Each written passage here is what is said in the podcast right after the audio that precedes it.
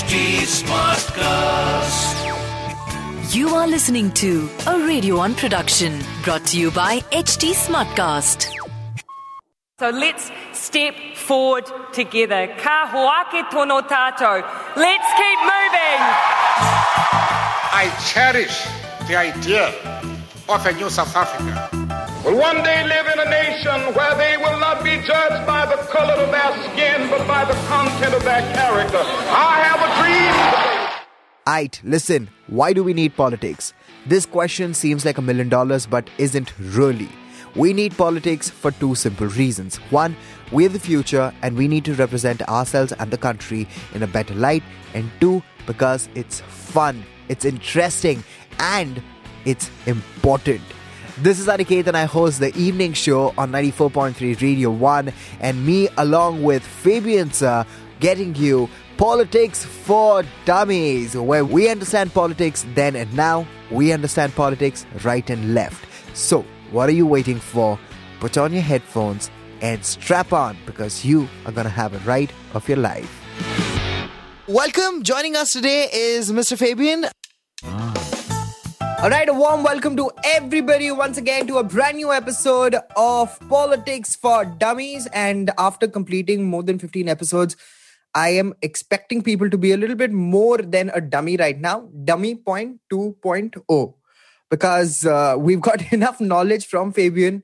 Uh, Fabian seems a little busy today. Fabian, what's up? How's life? Well, I'm always busy, but uh, what should I say? Pleasantly busy, not Okay. uh, you know with tension. Pleasantly busy. That's nice. Everybody should be because uh, Empty Mind is Devil's Workshop. And talking about people with empty minds, Friendships Day on the 1st of August 2021. Uh, Fabian, who was your best friend while you were growing up? Well, my best friend while I was growing up uh, was my teacher at college. Wow, that's that's that's a relationship that a lot of uh, people crave for. He was only three years or four years older to me. He Uh-huh. was mathematics professor, pro- Yeah. lecturer, Uh-huh. and uh, I've not seen a more intelligent or, you know, um, kinder person. The friendship was such that if I take a book from the library, say on psychology, if he meets me, he will say, "Can I have this book for one day?" And uh, he will return it. And after my reading it, I will ask him, "What did you find in the book?" And he will give me a perfect answer. Suppose uh, the lecturer in English was absent and uh, the theme was Macbeth's character. This guy will walk in and give you a lecture on Macbeth's character without any preparation. Wow, brilliant. We were friends. Cool. Surround yourself with intelligent people and you'll be an intelligent person too. And that's the truth. Friendship is something which is very important. And uh, India, as a country post independence, did get a lot of friends across the world. And that is very important to just grow in life as well. Uh, the month of August also marks a very important day. It's Independence Day. Uh, and uh, this day is the day when we got independence. Nehruji went ahead and made a very beautiful speech at the stroke of midnight, and then rest is history. So let's talk Independence Day. Uh, everybody knows why we celebrate Independence Day, but what is the significance of Independence Day? Well, significance of the Independence Day is that uh, we became politically free from imperialist power, Great Britain. What we have to recognize is that, uh, you know, KPS Menon, for example, was the first foreign secretary. He was studying in uh, Madras at that time, Chennai now, and uh, somewhere in 1918 or 1919, he was asked, he meaning the whole class was asked to write an essay on the great benefits rendered to India by the British power, British Yeah. crown. Yeah. You know what yeah. I mean? Yeah, yeah, So yeah. it was accepted, accepted that it was uh, providential that India became came under the British, you know, and that was a thought then. yeah. Then, you know, the, before that, you know, the Indian National Congress, 1885 in Bombay. But before that, there were uh, local organizations in Kolkata, Madras, and uh, Bombay, and elsewhere. Okay. So it was a long struggle. And what is significant uh, about this struggle are one or two points. One, Okay. after Gandhi came back from South Africa, Mm-hmm. 1915, then what happened is that uh, the Congress till then was more elitist. Okay. You know, the lawyers and others, you know. Gandhi made it really a people's Congress. Okay. You can take membership with four annas. You know what is an anna? Yeah. You don't, perhaps. I You do, I do. I mean, I was on the cusp of that generation that was seeing 25 paisa and ek ana, athanna, you know, all of that. So I was on the cusp of it, and then I moved on to one rupee being the least common denominator. Anna membership, char anna membership of the Congress. And people took the membership, men, women, and they joined. So it became a mass movement. Okay. So that is important. Second important thing is that it was non-violent.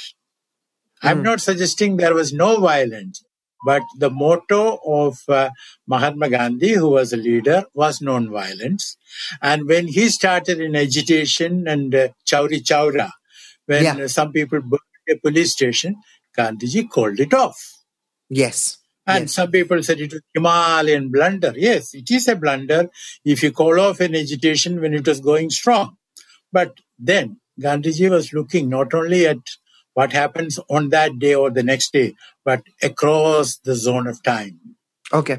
Because unless your means are good, you do not get to good ends. Yeah. And you cannot say that it is non-violent and then suddenly turn violent.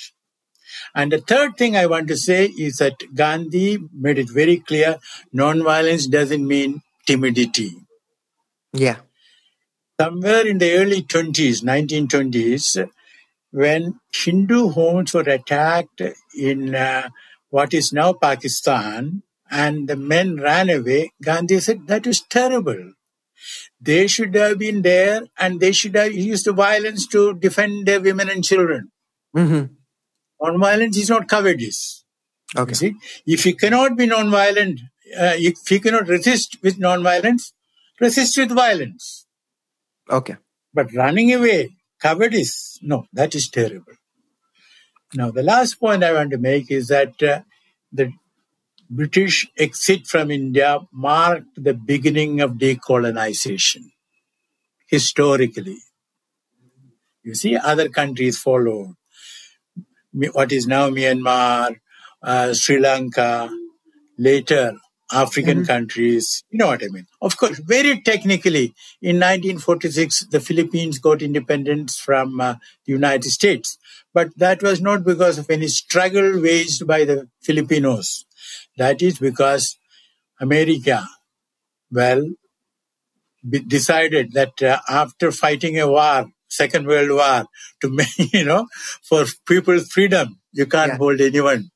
Yep. The India's freedom marked the freedom for many, many, many others.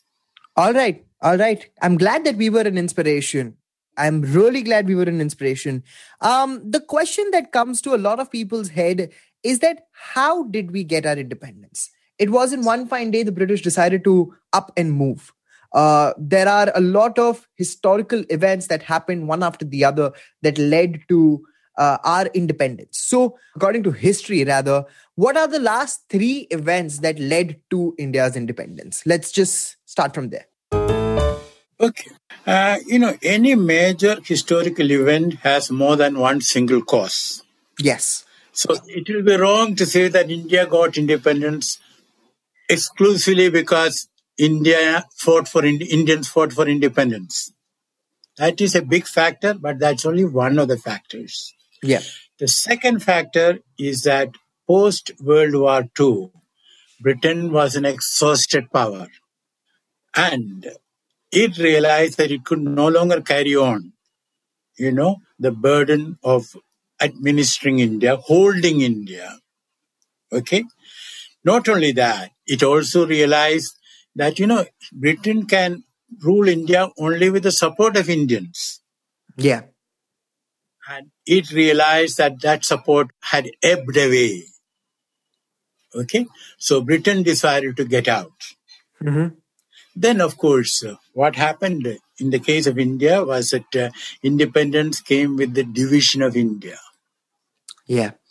That is because the Muslim League, led by Jinnah, and the British were playing footsie. True. British, for their own geopolitical reasons, that Pakistan will permit them to have a certain military relationship in the context of the Cold War, Yeah. because they need to keep an eye on Soviet Union. Jinnah, because well, once he realized with the rising of uh, rising star of Mahatma Gandhi, who declared at some point of time in the 20s that mm-hmm. Jawaharlal Nehru will be his political successor. Jinnah reckoned that he would not be the prime minister of undivided India. Okay. So he decided to divide India and hold a high position in the smaller part. okay. And because these two work together, that is Yeah. the British Jinnah, and as I have said, maintained always, in any Euclidean triangle, two sides together are always longer than the third side. True. Very true. Yeah. Nothing could have been done to stop it. So uh, the loss of control due to World War II, uh, because Pakistan was to be made by hook or crook, and by Indians, not uh, by civil disobedience, of course. Uh, these were like the three good reasons why India, of course, got its freedom on the 15th of August, 1947. Uh, but also, one thing is that didn't India want to be ruled was was there certain part of india that wanted to be under the british raj Let me put it this way. I mean, uh, I don't know whether we have dealt with this, but you know, uh, a good part of India was uh, the princedoms. yeah you know, more than almost 600 princedoms. They did not want the British to leave, you know. And uh, but uh, what happened was that uh, very technically they were free to join either the Indian Dominion or uh, the Dominion of Pakistan. Very technically, because Paramount paramountcy had Yeah. lapsed. Yeah. But uh, it was politically clear that they had to join one of the two. Politically clear. And as you know, Hyderabad tried, failed. Even my own state, Travancore tried, but failed. Yeah. In fact, you know, Hyderabad had even appointed ambassadors to other countries. well, not that they went and took over and had an embassy, but appointment was done. all right all right. Um uh, there is another question. What more could have happened during the independence that we don't know of? Right? We got our independence. We made that speech. We got a prime minister. We got all the ministers. We got an entire cabinet. We had someone looking over it. What else happened in the first few weeks months of uh, the independence Just to go back in time a little longer, after which I'll come to your precise question.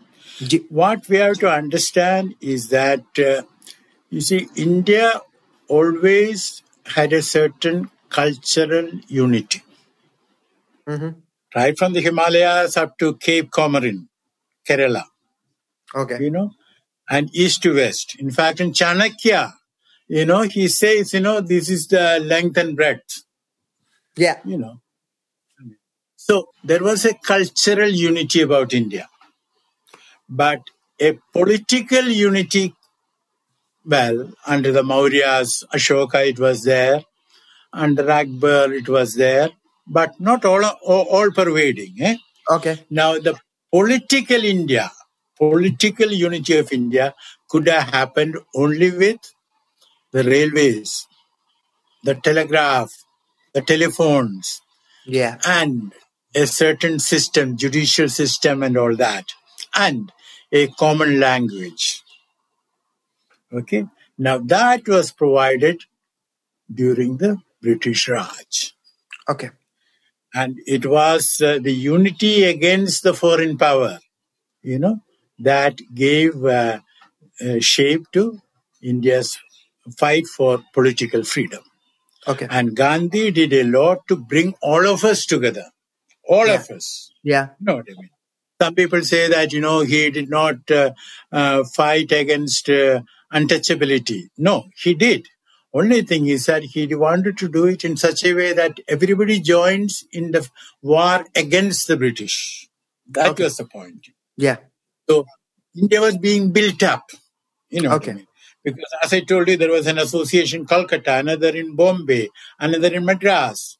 But they were not much in touch with each other. All right. You know, Yeah. Because, because because of, because of the railways and telegraphs and the English language, we could Oh, yeah. all be in touch with. okay. Now, So coming to what happened uh, immediately before uh, uh, the independence, so Mountbatten came and uh, he came with a, the mission to get out of India.